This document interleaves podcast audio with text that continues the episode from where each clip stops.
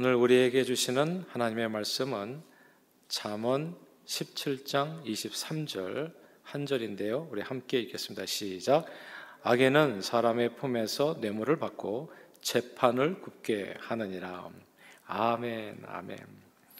예, 성경에서 잠언은 보통 지혜서로 분류됩니다. 아, 잠언의 원어는 히브리어 원어는 미슐레인데 영어로는 proverb, 번역은 속담이라는 뜻입니다. 잠언은 동서고금을 막론하고 인생을 사는데 어떤 행동이 이로운지, 어떤 행동이 지혜롭고 이로운지, 그리고 어떤 행동이 해로운 것인지 사람이 지켜야 될 기본적이고 절대 변하지 않는 모범적인 소양과 태도를 짧은 격언 형식으로 이야기합니다. 그래서 잠언 한 절 한 절이 다 삶의 지혜를 닮은 그 격언들이기 때문에 잠언 해석도 역시 한 절 한 절씩 하는 것이 좋습니다. 오늘은 그래서 잠언 17장 23절 한 절만 생각해 보려고 합니다. 이 말씀이 주는 교훈은 간단해요. 아, 그저 오늘 설교 제목이기도 한데요. 유전무죄, 무전유죄 이 말씀이 교훈입니다. 근데 그런 걸 하지 말라는 얘기가 되거든요. 그러니까 이를 탐하여 판결을 굳게 하지 마라. 예. 돈으로 인해서 판결을 굳게 하지 마라. 유전 무죄, 무전 유죄 이거 하지 마라. 그거 악한 일이다. 이제 그게 오늘 잠언의 그냥 전체 내용이에요. 한번 다시 한번 읽어볼까요? 잠언 17장 23절입니다. 읽겠습니다. 시작. 악인은 사람의 품에서 뇌물을 받고 재판을 굳게 하느니라. 아멘. 여기서 뇌물 받고 악인은 재판을 굳게 한다. 이 구절을 주목해야 됩니다. 돈 때문에 재판이 굽어진다라는 뜻입니다. 뇌물이란 돈. 예. 다른 말로 표현하면 악인들이 다스리는 세상에서는 딱 유전무죄, 무전유죄가 된다입니다. 1988년 10월에 서울에서 어, 큰 사건이 하나 있었죠. 한국 사회를 발칵 뒤집어 놓는 사건이었는데 지강원 사건입니다. 한 가정집에서 벌어진 인질극이 TV로 막 생중계가 되는 바람에 난리가 아니었지요. 결과적으로 이제 탈주범이 세 명이었는데 뭐 자살하거나 다 사살되어서 사건이 그렇게 종결되었지만 당시 탈주범 중에 한 사람이었던 지강원이라는 사람이 죽기 전에 내뱉었던 말 유전무죄, 무전유죄라고 하는 이 말은 오늘날까지도 여전히 우리 모두의 마음에 남아 있는 그런 말이 됐습니다. 그런 이야기가 됐어요.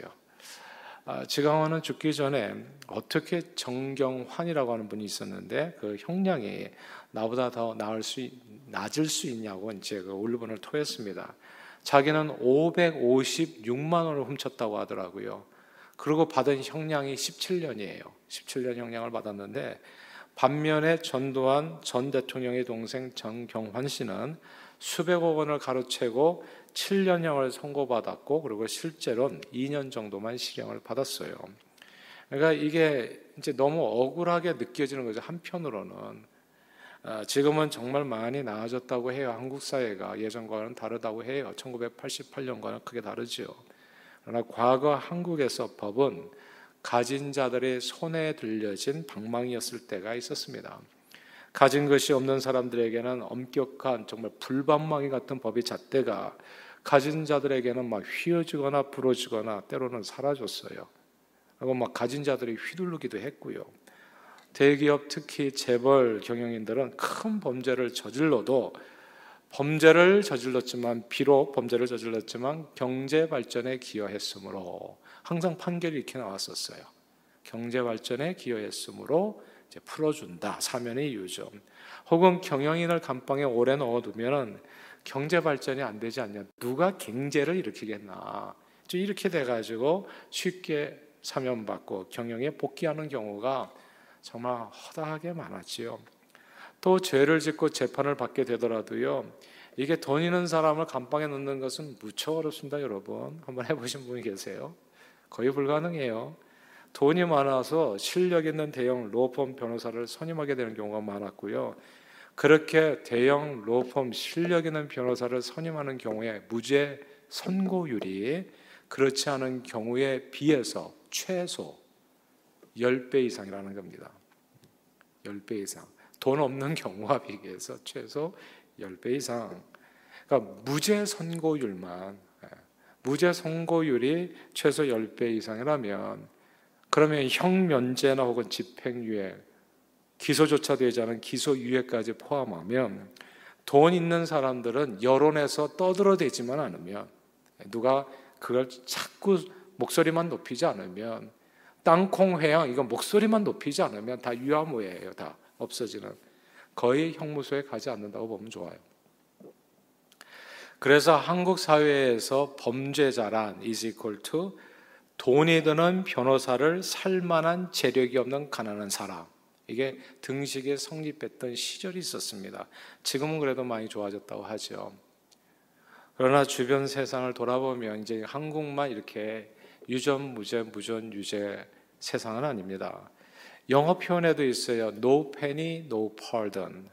돈 없으면 용서도 없다는 뜻이지요. 미국은 특히 저와 여러분들이 살고 있는 이 자본주의 미국은 특히 더 그렇습니다. 유전무죄, 무전유죄. 정말 이게 더욱 심한 편입니다.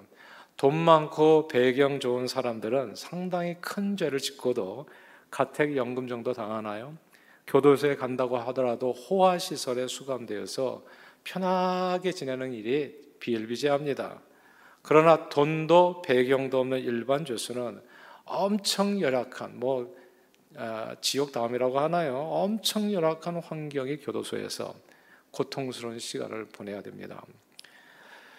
아, 2013년에 유전 무죄 유전, 무전 유죄와 관련해서 2013년에 텍사스에서 참으로 어이없는 사건 하나가 벌어져요.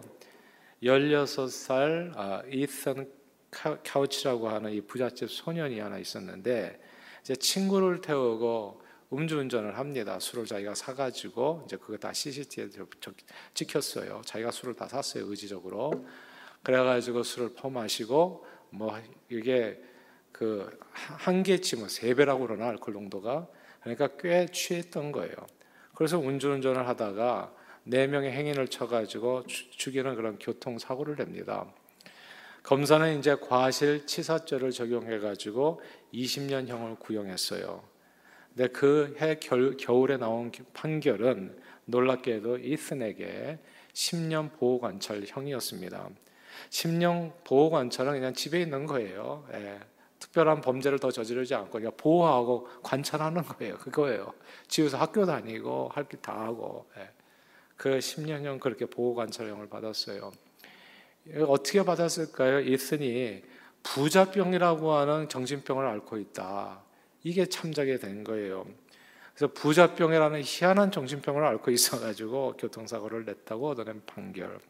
집이 너무나 부자라서 부자 이 부모가 이슨에게 어렸을 때부터 돈으로 무엇이든 해결할 수 있다는 잘못된 사고 방식을 심어준 탓에 이 아이가 현실을 제대로 인식하지 못하는 부자병에 걸려서 이 부자병이라고 하는 정신질환에 걸려서 이제 교통사고를 내게 되었다는 이야기입니다. 그 정신병 치료를 위해서 10년 보호 관찰이 필요하다는 이야기였어요. 자기 의지로 편의점에 가가지고 술을 사가지고 마시고 혈중 농도가 3배 이상 되는 그렇게 취해서 만취가 돼서 음주운전해서 4명의 죄 없는 사람을 쳐서 죽였는데 부자병이라는 체계도 없는 병명으로 무죄로 그게 무죄죠 그러니까 나온 거예요 그냥 풀려난 겁니다. 미국 내 유전 무죄, 무전 유죄에 대해서 이야기할 때 나오는 대표적인 사례예요, 이게. 대표적인 사례입니다. 이번 조지 플로이드 사건으로 불거진 미국 내 인종차별의 자료들을 분석해 보면요. 유전 무죄, 무전 유죄의 증거들을 한두 곳이 아닙니다. 진짜 허다하게 발견할 수 있어요. 왜 이렇게 난리가 나는지 이유가 있어요, 지금. 조지 플로이드 한 사람 죽은 것 때문에 이렇게 된 게 아니에요. 그간에 계속해서 용암처럼 끓어오르던 것이 이제 그 조지 플로이드의 희생을 통해 가지고 그, 그 부분을 통해서 그냥 툭 이게 터져 나오는 것이죠. 미국 내 흑인 인구 비율은 겨우 14%. 그런데 감방에 갇힌 죄수의 흑인 비율은 40%가 넘습니다. 뭐 기록에 따라서 좀 다른데요. 어떤 기록에 하면 50%가 넘는다는 사람도 있어요. 60% 얘기하는 사람도 있어요. 예. 그러니까 흑인을 누구라고 생각하냐? 까만 사람, 비슷한 사람 흑인이라고 생각하냐? 아니면 또 좀 약간 좀 갈색 피부는 흑인이 아니라고 부르냐? 뭐 여기에 따라 가지고 이게 또 좀 달라지는데 비율이 어쨌든 흑인 비율은 40%예요. 흑인 남자 3명 중 1명, 3분의 1은 평생 살면서 한 번쯤은 감옥에 갔다 온다고 하더라고요. 3명 중에 한 사람은. 그리고 흑인들이 타인종보다 감옥에 많이 갇히게 되는 이유가 있어요. 그것은 흑인 빈곤율과 결코 무관하지 않습니다. 미국에는 이게 이제 형사법 그러니까 이게 법에 보면은 무죄 추정 원칙이 있잖아요. 그러니까 이제 법정에서 판결 받기 전에는 다 우리는 다 죄가 없는 거죠. 예, 그러니까 그러니까 플레이 길티 하기 전까지는 우리는 다 무죄 추정 원칙에 따라서 죄인이 아닌 거죠.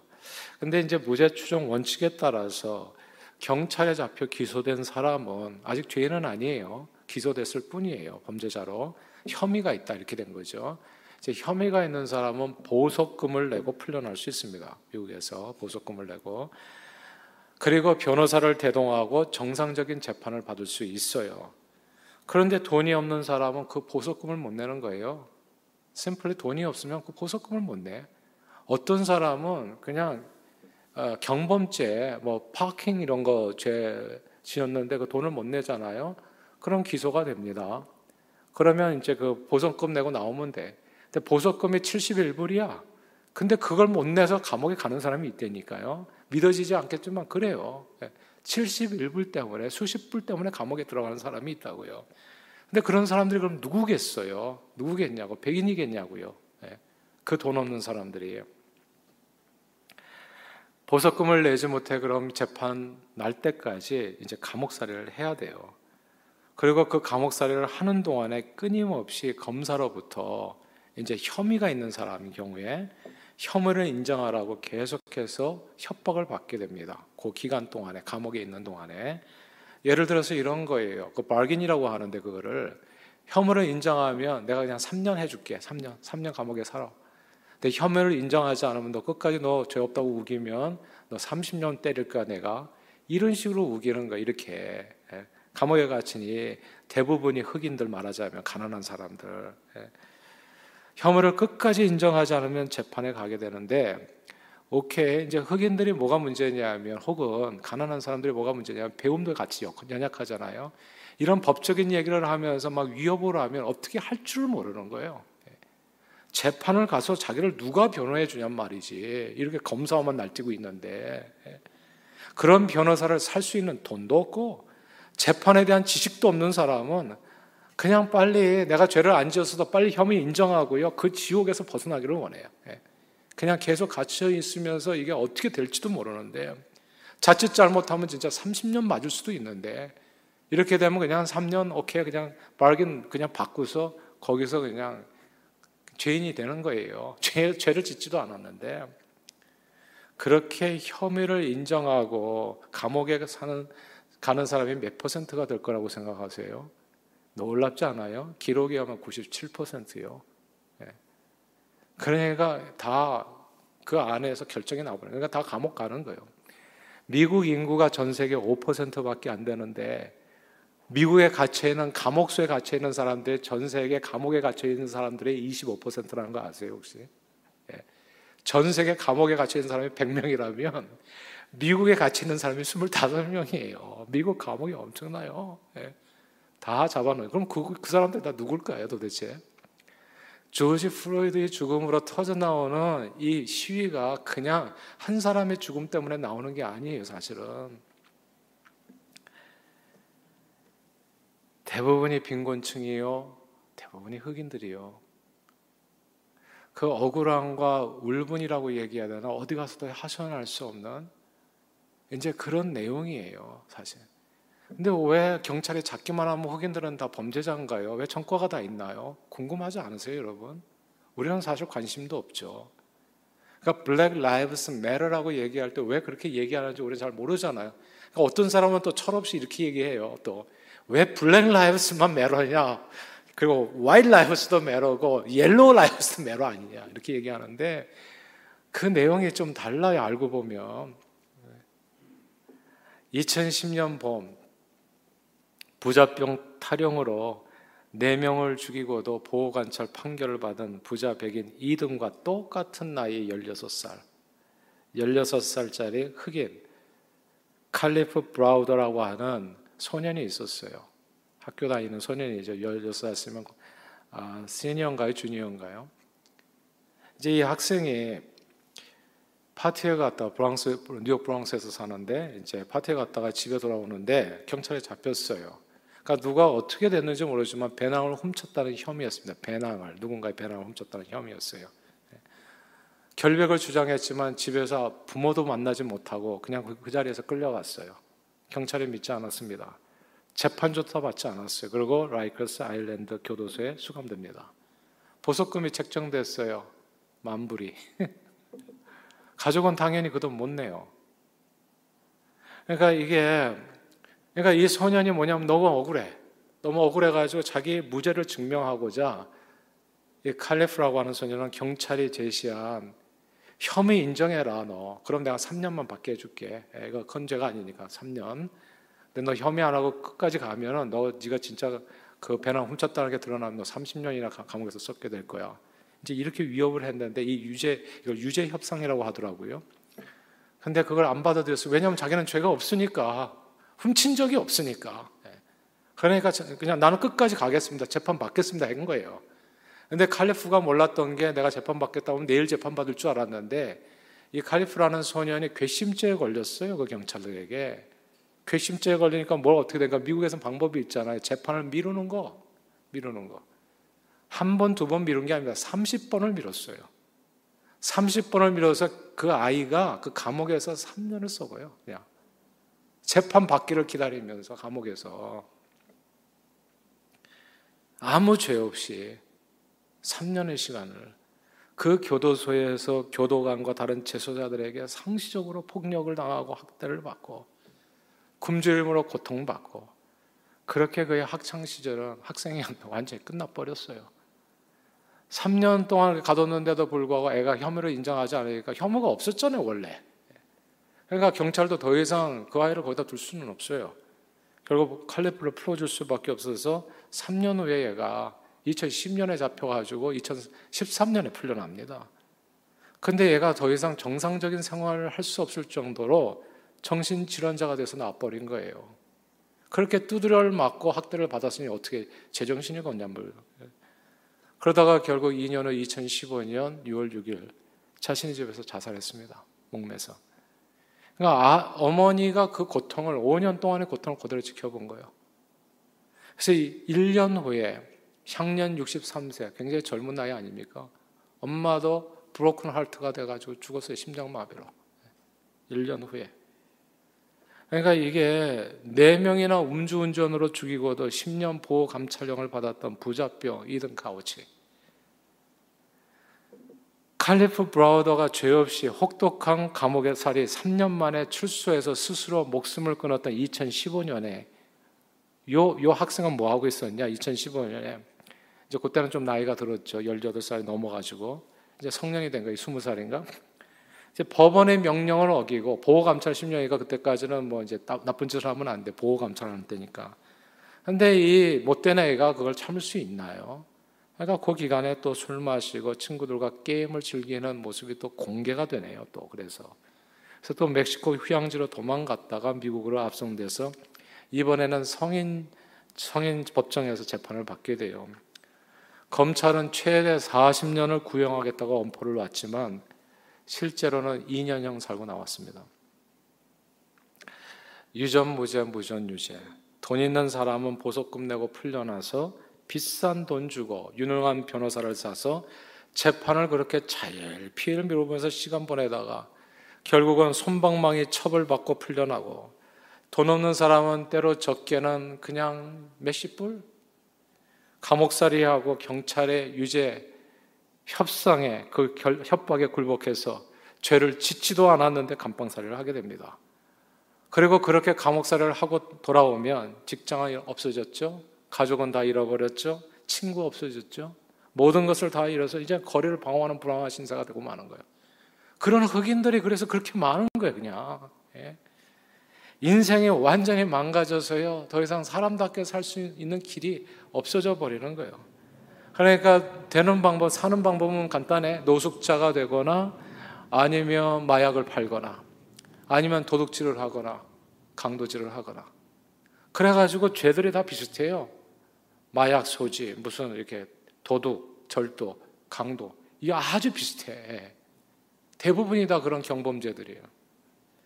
감옥에 한번 억울하게 갔다 오면 그 다음에는 진짜 범죄자가 돼요. 왜냐하면 사회 부적용자가 되거든요. 어디 가서도 안 써주거든요. 누가 안 써주거든. 그럼 뭐, 뭐 어떻게 먹고 살아요? 결국은 뭐 하고 싶어서 도둑질이 아니라 사는 방법이 없는 거예요. 절도, 강도, 아, 그리고 이제 방황하다가 경찰에게 잡혀서 목이 졸려서 죽고 예, 총에 맞아 죽고 그러니까 이게 그냥 단지 한 사람 죽은 사건이 아니라는 거. 또 그 가운데에서 그렇게 아버지를 잃은 자식들은 어떻게 되겠어요? 또 흑인 가정은 어떻게 되겠냐고요? 빈곤이 대물림되는 거죠. 그렇게 가난하게 살다가 또 아버지처럼 경범죄로 잡혀가지고 보석금 없이 감옥 생활하고 또 범죄자가 되고 참으로 비참한 이 빈곤의 악순환이요 범죄의 악순환. 분명히 모든 흑인들이 다 칼리프처럼 다 거울하게 그 재소자 되는 건 아니에요. 100%다 그런 건 아니에요. 예.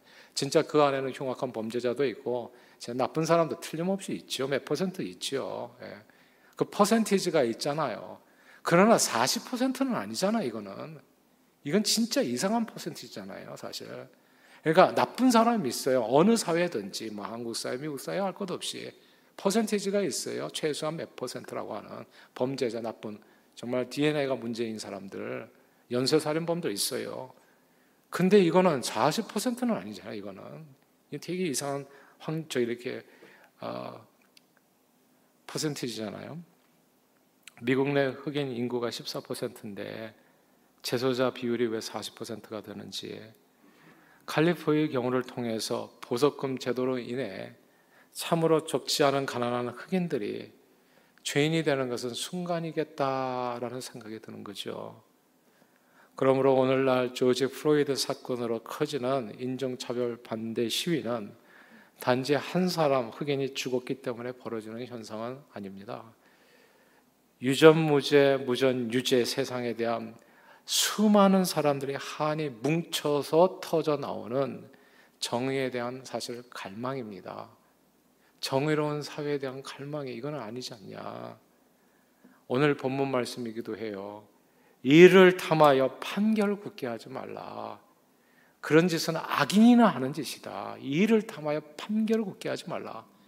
돈 받고 판결을 굳게 하지 말라. 유전무죄, 무전유죄 세상 만들지 말라. 그런 판결물 작성하지 말라. 악인은 돈 때문에 재판을 굳게 한다고 그렇게 판결을 쓰는 사람이 있다면 그는 악인이라는 오늘 성경의 말씀. 우리는 현재 그 거대한 악과 싸우고 있는 겁니다. 예수님은 하나님의 크신 섭리 가운데 십자가에 돌아가셨어요. 그렇죠?